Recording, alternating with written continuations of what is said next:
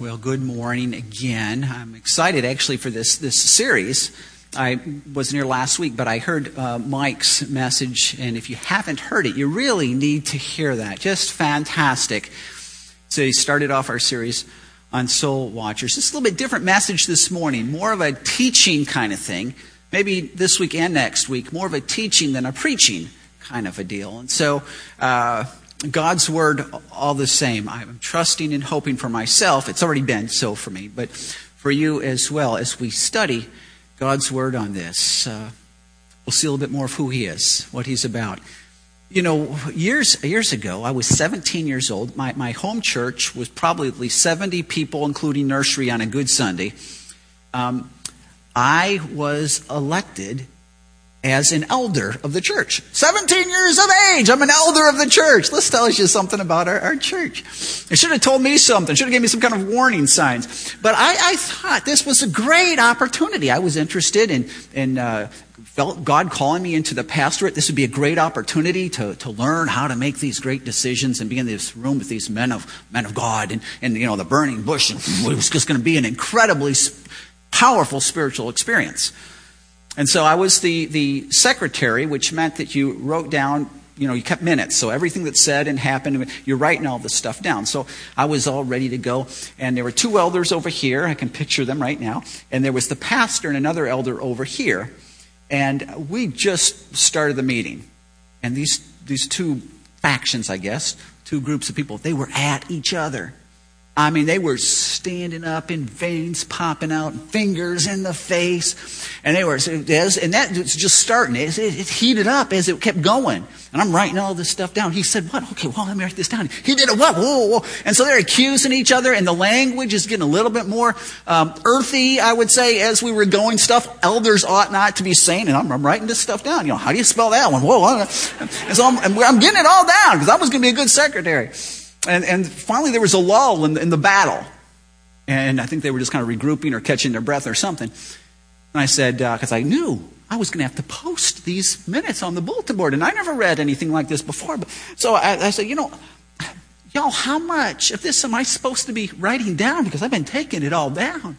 And they kind of looked at me with looks of horror on their face. And, oh, no, no, no, no, no, no, no, no, no. No. Say, say, much discussion ensued. Uh, I remembered, I saw that phrase many times in previous minutes. Much discussion ensued. That's what this means. Well, needless to say, my uh, impressions of church leadership uh, took a step back that day. And again, I don't know if it's just our, our it could have been our church. Not all. Well, our, our church, we were congregationally ruled, which meant that the elders brought a lot of the issues to the congregation and they voted on them on a regular basis. But the, the youth loved to come to the congregational meetings because the congregational meetings were kind of a microcosm of the board meeting. They were yelling and they were screaming and they were calling each other names. And the kids loved to go. They were always well attended by the youth because they liked to see the adults get mad at each other and yelling and screaming. Uh, that, maybe it was just that. But I, I, again, I had a very low view of church leadership. And I wonder if, in fact, you have had a bad church leadership experience past. For some, it may have kept you away from church as a whole for a long, long time. For, for others, I'm guessing most of us know of folk who aren't here, who aren't coming back because they've had a bad church experience leaders in the church. Well, I'm trusting and hoping and praying that this series, as we open up God's Word on this, is uh, going to make a, a clear up a lot of things, give us a lot of, of understanding that we might not have. If you're visiting with us, you don't even know, sure, you're uh, into Christianity stuff at all. This is not bad for you. This is good because you can see how it's supposed to be run. If, in fact, you're a long standing member of the church, but still you don't have a lot of clarity on this because in all of my days, I can't say I've ever heard a series on church leadership. But yet, here's the deal God's Word says a lot about this. And so, if we care about God's Word, we should care uh, about this. Now, there are really three forms. I mean, this is kind of the teaching thing. Just kind of ride with me for a minute. There are three forms of church government typically in a Protestant church. No, in church.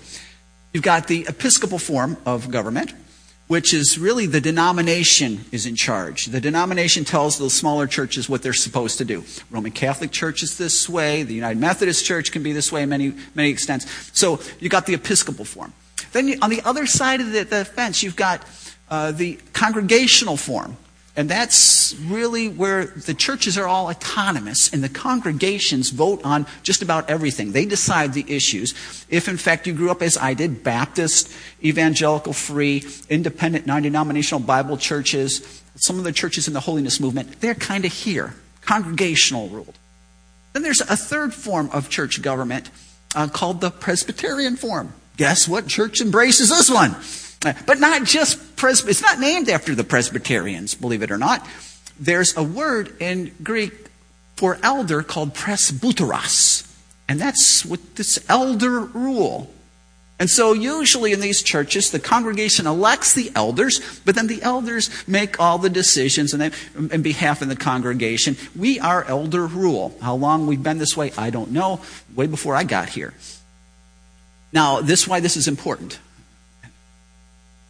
I know some of y'all are saying, okay, can we must move on? Wait, wait, wait.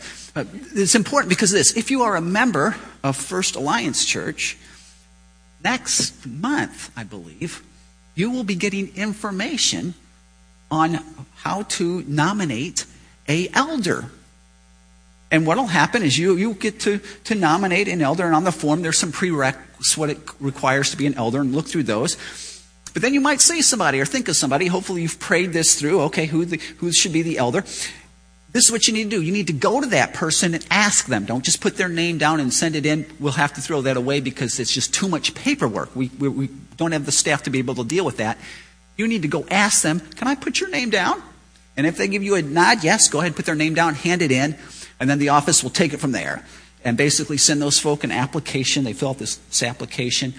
Then the nominating committee, which y'all elected at the last congregational meeting last year, they will go through all of those applications. They will meet with each one of the people and interview them.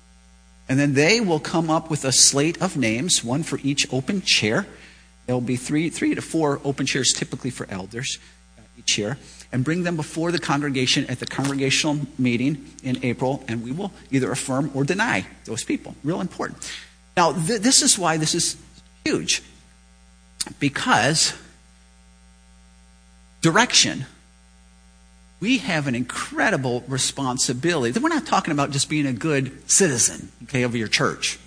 We're not talking about uh, church politics here. We're talking about God's word, obedience stuff. If the book of Second Kings and Second Chronicles tell us anything, what it tells us is as the leadership is, so the church or the body is. And you, if we get the wrong folk in, and you know who's at fault if we get the wrong folk in? Folk in? We are at fault. I mean, we, we share that one. We, we, if we get the wrong folk in, that can mess up the church for generations. And so it's important that we, this week and, and next week, uh, specifically, that we listen, that we think through, that we work through in our own heart. We, have we've, we've written down the people that they, are nominated. They come before the nominating committee. They come before us we, for direction. They will direct the church. Also, uh, for, for, this, um, not only will they direct, I don't even know how to use, I'll just use the word recruit. And this is my personal issue. I've talked to a lot of guys over the years, good, godly guys.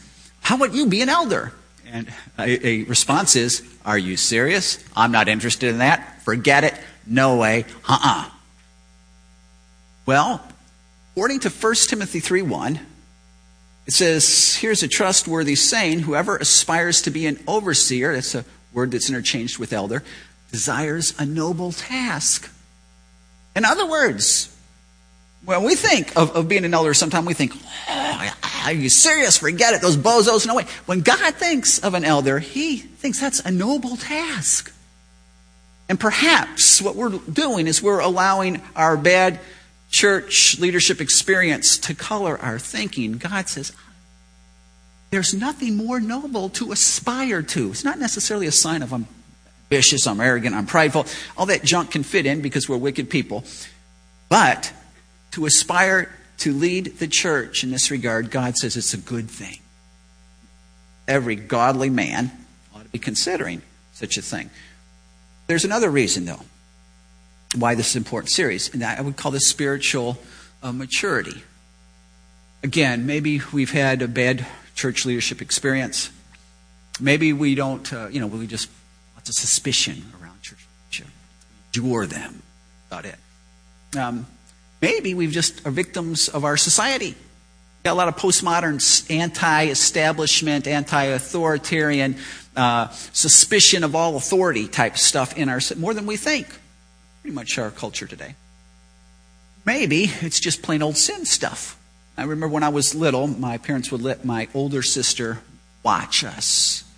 And when they were gone, she would kind of roll up her sleeves and put on the apron and kind of, you know, act like she's bossy type person. And typically what I would say to her, we've all said this, right? To an older sibling, you're not the boss of me. Forget it. I'm not going to submit myself to the likes of you. You know, I, and basically, that's just a, a, a human dilemma. We've all got that anarchy thing going on inside where we're only going to submit ourselves to people who've got a big stick, they're requiring it, or someone who holds the keys to the car and we want the car, or somebody who holds the pen for the paycheck and I want the paycheck. Beyond that, we are, we're Americans. We are not going to submit to anybody unless we absolutely have to. But here's, here's the problem. Have confidence in your leaders and submit to their authority because they keep watch over you as those who must give an account. Do this so their work will be a joy, not a burden, for that would be of no benefit to you. Uh, First Thessalonians. He says, Now we ask you, brothers and sisters, to acknowledge those who work hard among you. This is the church leaders who care for you in the Lord and who admonish you. Now, I I'm not talking, God's certainly not talking about blind adherence to unaccountable, ungodly uh, tyrants. You know, let's just have some Kool Aid, y'all. Let's just have another wacko Texas thing going on here. That's not what God is saying. If we run the church the way God has said we should run the church, it'd be a whole different experience. But this, so I'm not asking anybody to trust anybody right now, except for to say that we can't just dismiss these verses. We can't just dismiss. It amazes me. Evangelical Christians will fight for certain verses. I mean, we'll go to the wall for them. We'll get, we will bleed for them. But other verses that we're not interested in obeying, we'll just kind of gloss over those babies. That's all right. Somehow, we have to deal with this. We need to ask ourselves, how do I stack up with this? This is obedience type of thing, spiritual. So let me tell you where we're going. Last week, Mike started us with really the origin of leadership. It starts with God. He chooses who he, he will. It doesn't have anything to do with our ability. It's God working through us. Today, we're looking at the, the what of, of church leadership, soul watchers. What do they do? What's an elder supposed to do? Next week, it's the who of soul watchers. Who is an elder supposed to be?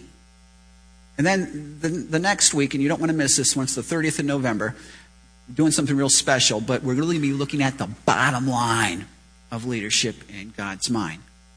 So, the what, the who, and the bottom line. Will you turn me in your Bibles? 1 Peter chapter 5. 1 Peter 5. Let's, let's dig right in. We'll look through these, these first four verses, kind of a, a big overview, but I think that will give us an understanding of what God wants his leaders to do.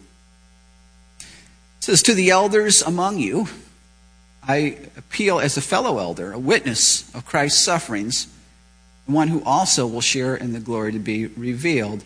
Now, let's stop for there for just a second. Uh, the elders among you. I'll give you just a bit of, a bit of history. This is helpful for us. We first find the word elders. Uh, Moses has been hanging out in the desert, and he's going back to the uh, Israelites who are in bondage in Egypt and he's going to try to get them out. Um, but he's going to meet with the elders. Now, the way Israel worked is they were very clan oriented. And uh, the oldest guy, the patriarch of the, the, the big extended family, all those guys would kind of get together and, and, direct. Now, you didn't have a whole lot of power when you're underneath the thumb of, of Pharaoh, but still, that, that was that deal. Once they got into the land, villages popped up all over the agrarian countryside. And keep in mind, Israel had no police force. So guess who the police was? Well, the, the, the elders, the, the patriarchs of their families. Sometimes we would find extended families, three, four generations living together, basically, in one little group. They did this for different reasons. But the oldest guy was the, the, patriarch. He was in charge. And so the elders would get together and kind of determine and talk through if this was just or unjust and, and if God's word was violated here. And they would talk through police issues and security issues and, and crop issues. And, and they led the villages. And then between 586 BC and 1947 AD, Israel was not autonomous. They didn't own their land. They, was, they were always under the thumb of some other government. Still, even though the Jewish people were scattered everywhere, if a city, town had a substantial enough Jewish population, they could have a synagogue. It wasn't where they could sacrifice. You could only sacrifice in Jerusalem at the temple, but it's like a church for Jewish people.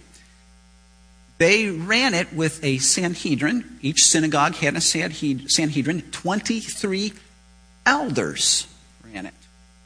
The chief Sanhedrin, which was in Jerusalem, they had 70 people, but those were the elders. When you read the New Testament, Jesus is often bumping up against the elders. Those are, these guys, the, the leaders of the, the Jewish nation. So when the church started, Acts 2, it was normal.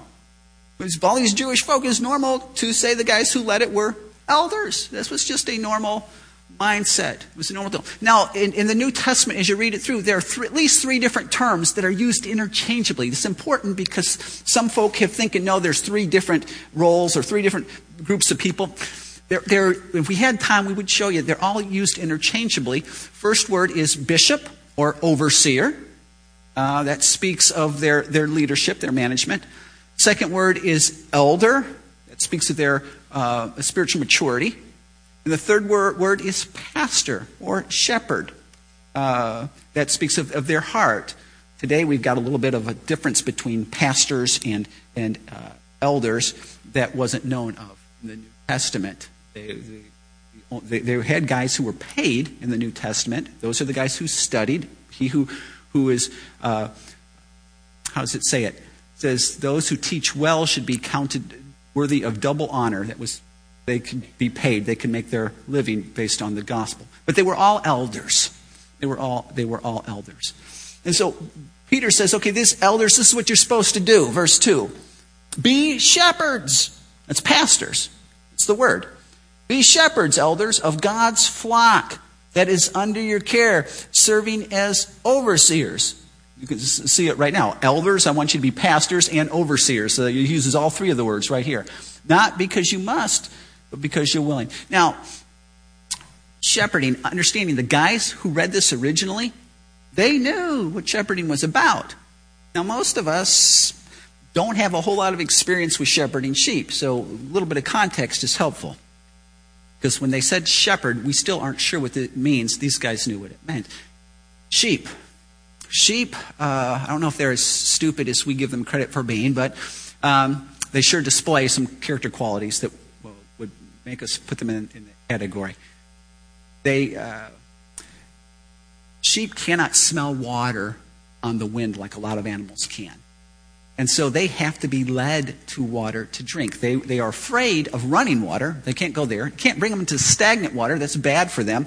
So they have to be led to, to drink. If in fact they wander away, even if water is just short distance from them, they'll not sense it. They won't understand. They will just die of thirst where they are. They, if they don't have a, a shepherd taking care of them, they will of thirst. Sheep need to be led as far as what they eat. Sheep are not picky eaters. They'll eat oats, they'll eat grass, they'll eat uh, stinkweed, they'll eat poison ivy. They'll, they'll eat whatever. They'll eat these noxious, toxic weeds that will hurt them.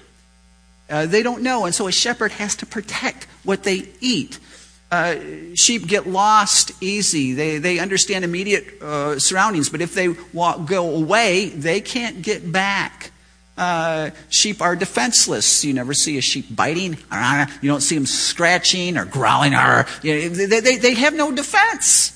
Uh, they don't even run very fast. And even when they're under the, the, the uh, shadow of a predator, they might not run at all. They might just stand there and baa as the thing gets eaten. Sheep are filthy animals. We think they're the nice white cotton ball. Do, do, do, do, do, do. Their skin produces lanolin, which is like a sticky, greasy substance, I'm told, and therefore sticks are sticking to them, dirt is sticking to them, all kinds of horrific things, um, filth. This is a bad picture, but I got to share this. I mean, it's accurate, but it, it's just kind of gross. Um, and the, the bottom of a sheep, where waste is eliminated, has to be cleaned regularly, otherwise the sheep can get infected. Otherwise, uh, just to keep them regular, guess whose job it is? To clean the bottom of the sheep regularly. It was not a fun thing to be a shepherd. Uh, you can understand why that's the lowest thing, why they're mostly always unclean. They're not even allowed to, be, to participate in the temple. They're just a, a rough, rough situation. Sheep uh, are easily led, they're, they're, deceived. Matter of fact, today, if there are, there are ranchers for, for sheep that use them for meat, uh, at the right time of the year, they will introduce a, what they refer to as a Judas sheep. And what he'll do is he, he will lead the sheep, they'll follow him, lead them right into the slaughter area, lead them right through the chute, all of them marching right to the slaughter. And then at the last minute, the door will open and the Judas sheep will come out just so he can go get another batch. Uh, but they will e- be easily led easily deceived. The sheep have no self preservation instinct. If they hurt themselves, they're not trying to take care of themselves and they'll just die. If they got a heavy fleece and they fall over, they can't get up. Sheep are just hopeless and helpless and filthy animals. And they need a shepherd who is gentle, patient, and, and loving, one who can give protection and security, who can guide. Uh, knowing that the sheep will probably never really realize the price the shepherd has to pay to, to uh, invest to shepherd them. The people knew what it meant to, to shepherd the sheep. Now, it's, it's worse here with, with, with, with these guys in, in 1 Peter. What you don't see, verse 1, NIV leaves out a very important word. They just omit it because I don't think they think they, you needed it. But the word therefore is there right at the beginning of verse 1. Uh, you can check out other versions, it's there, it's not in the NIV. Therefore, Peter's saying basically, because of everything I've just written, elders, make sure you shepherd the sheep. What's the stuff he just wrote? Well, a primary word in 1 Peter is suffering. These guys, uh, this is a bad time for the church. This, these folk are facing major persecution with the guilds. They're, they're, they're, it's their unions, and they're all unionized. So they're getting kicked out if, in fact, they're following Christ. A, a Jewish family, often, if you seek to follow Christ, would pronounce you dead, and you'd have a funeral service, and you're kicked out of the house. These folk would be uh, ridiculed and mocked, often beat up and tortured. And so, can you imagine? They come to church on Sunday and they have lost and they have got scars and they have got pain and they have got hurt. Peter says, because the world's not friendly to folk of faith, because relationships, he talks about in here, are sometimes very hard to manage. Are they not? Sometimes, Peter says, government will come and step on your, your rights of those who are seeking to know Christ. Because of all these things, elders make sure you shepherd the sheep appropriately. What does that look like specifically? Shepherding flock, us. What's that look like? Well, Scripture points out several different things. One is to pray for the flock. James 5:14, if is anyone among you sick? Let him call for the elders of the church to pray over them and anoint them with oil in the name of the Lord Jesus. That's what's going on uh, here today. Even though, just so you know, at the end of every service, we have elders are available to pray for you. But specifically, we got an emphasis on that today. Feel free to God if, in fact, you would like them to pray for you. Understanding the context of James is a lot like like First Peter, though. The believers are getting uh, just beat up regularly, literally, by the time they come to church, you might not have the same numbers you had the week before because some have been killed. And they come into church and they're wore out and they haven't a friend in the world, they've been ostracized and they're hungry. Elder's job is to encourage them and, and to surround them, to minister healing. job, the elders. Because life is not easy for any of us in this world to live for Him elder's job is to shepherd, to pray for us. Also, the elder's job is to protect the flock. Uh, Paul is writing to the Ephesian elders. He says this Keep watch over yourselves. Actually, he's talking with the Ephesian elders here. He says, Keep watch over yourselves and all the flock of which the Holy Spirit has made you overseers. Be shepherds of the church of God, which he bought with his own blood. I know that after I leave, savage wolves will come in among you and will not spare the flock. Even from your own number, men will arise and distort the truth in order to draw away disciples after them. So be on your guards. Primary job of the elders is to protect from false doctrine, whether it's internet stuff or television stuff or author stuff, to, to be on their guard, conscious of what trends or what false teachings are out there that, that uh, the people in their flock are, might be getting into to protect from that. They also, they need to pray for, they need to protect. They also are, are concerned with the purity of the flock. In Matthew 18, what you find here is you find here a prescription that's given by Jesus if you come across someone who's in the church, claims to be a believer, but they're living like a hellion. You know, there's no, these don't name anybody, don't point, but you know what I'm talking about.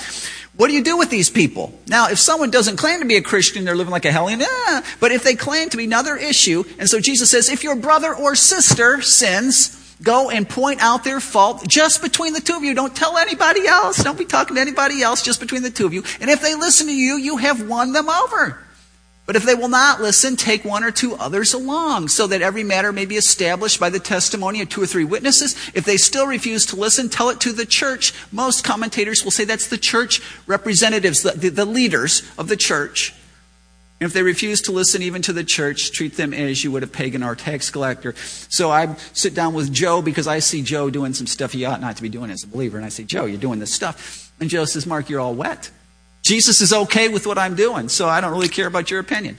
Well, okay, maybe I'm wrong. Is it possible? Yeah, absolutely, it's possible. And so what I do is I find some people, hopefully spiritually mature people, not just folk who hold to my agenda, godly people, and I say, listen, Will you sit down with Joe and I because we got this difference and I'm not sure? And they say, okay, that's fine. And so I explain what, what I see, and Joe explains why what he's doing is okay. And let's just say the witnesses side with me and say, well, Joe, for crying out loud, what you're doing is straight up against God's word. There's no way he could be pleased with that. And Joe says, all of you guys are, are out to lunch. Forget it. I'm not listening to any of y'all. What's the next step? Take it to the elders. And the elders' job, this is church called church discipline. Their job is to step in, they talk, and let's just say that after interviewing Joe, they say, yeah, no, this guy is claiming to be a believer, but he's living like a hellion. They've got the right and the power to excommunicate. Take away their, their membership is what it comes down to. Churches that allow sin to run rampant among their membership take away the attraction to the gospel, greatly diminish uh, any kind of discipleship that be happening among children. Um, have kind of what I had growing up, seeing all kinds of sin going on, and it's it's the way I guess it's the way the church is. Um, purity of church is, is part of the elder's job. Also, they need to pray for. They need to, to, to protect the purity. Also, they need to lead the flock. If anyone does not know how to manage his own family, how can he take care of God's church? He's talking about the elders there. Matter of fact, 3 1 says that these guys are overseers, which are managers, leaders. And so it's kind of a picture is what a father does with his family. He tries to figure out, okay, where are we going? How are we going to get there? Is there anything blocking us from getting there? Let's make sure we're walking, we're moving in the right direction, the same direction to get where we need to go. That's part of the job of, of the elders to look at the whole church, look at all of the programming, look at all the ministry, where we're going worldwide. Are we doing what Christ has called us to do or not? Are we getting entangled with secondary things, with little issues, with things that ought not to be? What do we need to be doing to accomplish what He's called us to accomplish? They lead the flock. And then the, the fifth thing that the elders do, I think this is the primary thing, is feed the flock. Jesus is getting ready to leave. And he, he corners Simon Peter, the guy who wrote this, by the way. He says, Peter, do you love me more than these? Jesus, Peter said, Well, yes, Lord. You know that I love you. Jesus said, Okay, feed my lambs. And Jesus said, Simon, son of John, do you love me? And he answered, Yes, Lord, you know that I love you. And Jesus said, Take care of my sheep, shepherd my sheep. The third time he said to him, Simon, son of John, do you love me? And Peter was hurt because Jesus asked him the third time, Do you love me? And he said, Lord, you know all things. You know that I love you. And Jesus said, Feed my sheep. Two out of three of these things deal with the feeding. Uh, I don't think that's an accident when you look at the pastoral epistles. The number one job of the elder is to feed the sheep. When you look at 1 Timothy 3, fascinating. We'll look at more of this next week. Lots of, of character qualities. Matter of fact, they're all, uh, other than two things, character qualities. One is a standing in life, and one is a task. Only one task. In, in, in 1 Timothy 3, Titus 1, only one task for what an elder is supposed to be doing. One gifting, kind of, one, one calling, one uh, job. That's ability to, to teach. He says, Now the overseer is to be above reproach, faithful to his wife, temperate, self controlled, respectable, hospitable, able to teach. And does this mean he has to have a class? Nah, Titus 1 9 gives us some clarity. It says, He must, talking about the elders, he must hold firmly to the trustworthy message as it has been taught so that he can encourage others by sound doctrine and refute those who oppose it. The number one job of elders is not that they've been in the church a long time. It's not that they're sincere people. It's not that they're good folk. It's not that they're kindly oriented. It's not that they got deep pockets. It's not that they're leading some major thing out there. It's are they men of the Word of God? Not did they go to seminary, because none of these guys had been to seminary. But are they deeply committed? This is, this is a, a, a, a non negotiable issue that they have to be not just knowledgeable of it, but, but living it out. They got to know it by practical experience. They've got to be students of the Word of God. Not I had some Bible classes way back when, and now I haven't done anything. Students of the Word of God. So when people come to them with questions, they're able to show where God's Word comes to bear on it. Uh, what the church needs is not necessarily Ivy League uh, credentials, or someone who's got CEO experience, or someone who's been a president of this, that, or other thing, or somebody who's got accoutrements of, of great worldly success. The most important thing is a commitment to the Word of God. Commitment to God. Now, in verse 1, text, Peter says, to the elders. It's plural. We, we know this, understanding the Scripture. The church has always been run, according to Scripture, by elders, and it's always been run by elders, plural. Always. You never find an example where there was one elder running. You got trouble if you got one elder running the church, don't you? Where you got a plurality is going to protect from that one domineering person. Go off there. Maybe they start off well, but get off off the path. If you got one person leading it, you got trouble. But but picture this. Uh, we, I mean, we've got, I think, 9 to 12. Uh, we have 9 to 12 elders. It's in our bylaws. It's not a biblical number per se, just the size of a church. We think that that's manageable, that's appropriate. As you can imagine, some very sticky, complex, emotionally charged, he said, she said issues come before the elders. You've got 9 to 12 guys. If they are all committed to the Word of God, if they are all the who that we'll see next week, the character of, of God, they're looking at the situation. They've got one thing in their mind. We've got to honor God. We've got to do what's right. We're not concerned about fallout, but that's not what's going to drive us. We've got to make sure that He says, well done, regardless of what it costs. And so we lay this thing out. They look at it all. They're praying about it. They're saying, we need more information here, here, here. They're doing research on it. They're complying. God's Word, how does God's Word fit on this? They're bringing these things together. They're trying to put this very complex puzzle together. You know, what's amazing to me, and I've been in this work a long time, some of the stickiest things come up, and the degree of unanimity is amazing to me. It's, ama- now, it's not always 100% unanimous. Every once in a while, you'll find a single elder who's got a different view, but this is why we've got plurality of, of elders. Uh, these guys know this one's going to cost us, this one's going to hurt. Because we can't share, due to ethics or confidentiality or legal issues or time, all of the data that we've assembled to get to this thing. So this one's going to cost us. Going to hurt. I'm going to lose friends. My kids are going to be mocked a little bit on this one. But They know that they have to do. Right? Can you imagine all the decisions being made? In fact, the guys who are making them all immersed. Peter goes on. Peter says, Let me give you, give you a couple reasons real quick why not to do this. Important as we think to our who we're going to nominate to be elders next month. He says, Not because you must do this. He says, Shepherd, not because you must, but because you're willing as God wants you to be. If you ask someone you want to be an elder and they say no, okay, that's a good sign to leave them alone. Don't say, oh, you know what, all those bozos, we need some intelligence in there. Would you please do this? Well, uh, uh, uh, I might as well do this. No, no, no, no, no. If they're not aspiring to do this, they probably ought not to be doing this. Uh, because I'm telling you, there will be some sticky things that will put on the table that's going to cost them. I can guarantee you, every elder has lost sleep over some things that, that come up and if in fact you're squeamish, you're not interested in paying the price, this is not a calling by God on your life, then you're going you're to back away in a hurry. So he says, he says don't do this out of, out of guilt because you have to.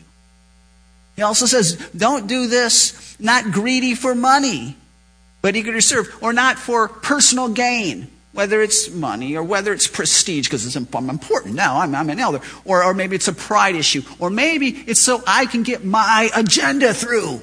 I'm going to direct it the way I want to direct it. That's what it, my little group of people, I'm going to push it that way. He says, don't do it for personal reasons. That's not, that's not what it's about. Don't, don't, don't go down that road. And he says, uh, not lording it over those entrusted to you, but being an example. We're going to look at that actually in two weeks, that specific Why would you want to do this? It's four. When the chief shepherd appears, you will receive the crown of glory that will never fade away. I mean, look, look in verse 2. It says, Shepherd God's flock. It's not your flock. It's not my flock. We're all going to be gone. In 25 years from now, all new elders, all new pastors, uh, pastors, elders come and go. This is God's flock because of that. Because it's not yours, because it's a stewardship. Hebrews 13, 17. He says, uh, because they keep watch over you as those who must give an account. They know. One day I'm going to stand before him. And Jesus is going to say, I gave you my flock. I, I, I let you. What did you do with that? Do with it. Knowing that we're going to be called to account. It drives that's why you do, do this, this calling on you. I was uh, in a bus leaving Moody Church. Uh, I think we had to practice for the Messiah or something, singing Handel's Messiah. So all the music groups were part of this thing.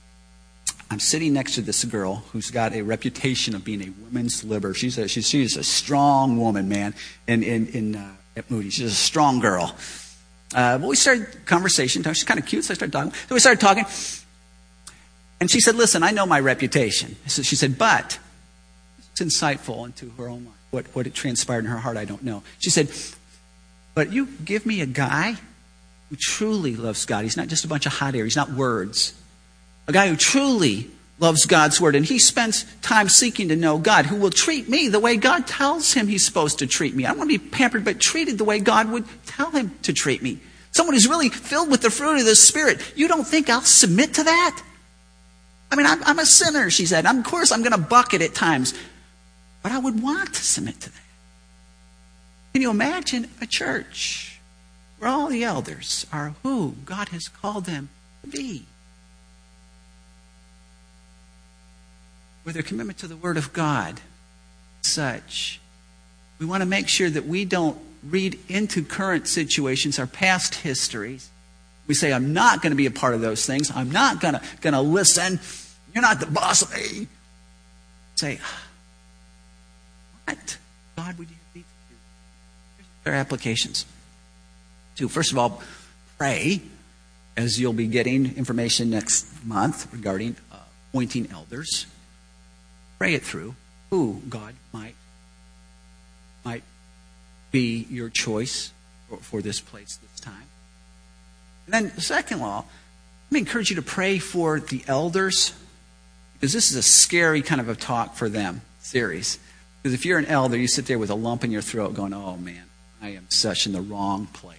I, I, I, in verse, in verse 1, I like this. Peter says, I appeal to you as a fellow elder. And this is the Apostle Peter. He could have said, I appeal to you as an apostle. I appeal to you as a fellow elder. A witness, he could have said, a witness of Christ's resurrection, a witness of Christ's sufferings. For these guys living at the time of Peter, they hear Peter and the sufferings of Christ. What do you think? What do you think? Oh, yeah, he denied Jesus when Jesus was suffering, didn't he? He ran away from Jesus when Jesus was suffering, didn't he? Decided to leave and go back, didn't he? Oh, yeah. Think Peter is telling the elders, got feet of clay too. Nobody in and of themselves, even though they're that which we're supposed to aspire to, none of us are, are, are worthy in and of ourselves for this task. Yet, the cool thing is the chief shepherd to accomplish what only he can do. Is he big enough to work through jerky people like me? God can pull that off. We now end this series. Would you pray for our elders? Pictures are in the hallway. I don't recommend you take one of their pictures, but as you pass by, pick one of them. That guy. You don't even have to know him. That guy. I'm praying for that guy. praying for Dennis or, or Dave. Or, I'm, I'm praying for him. Because the task before them is just beyond, beyond our.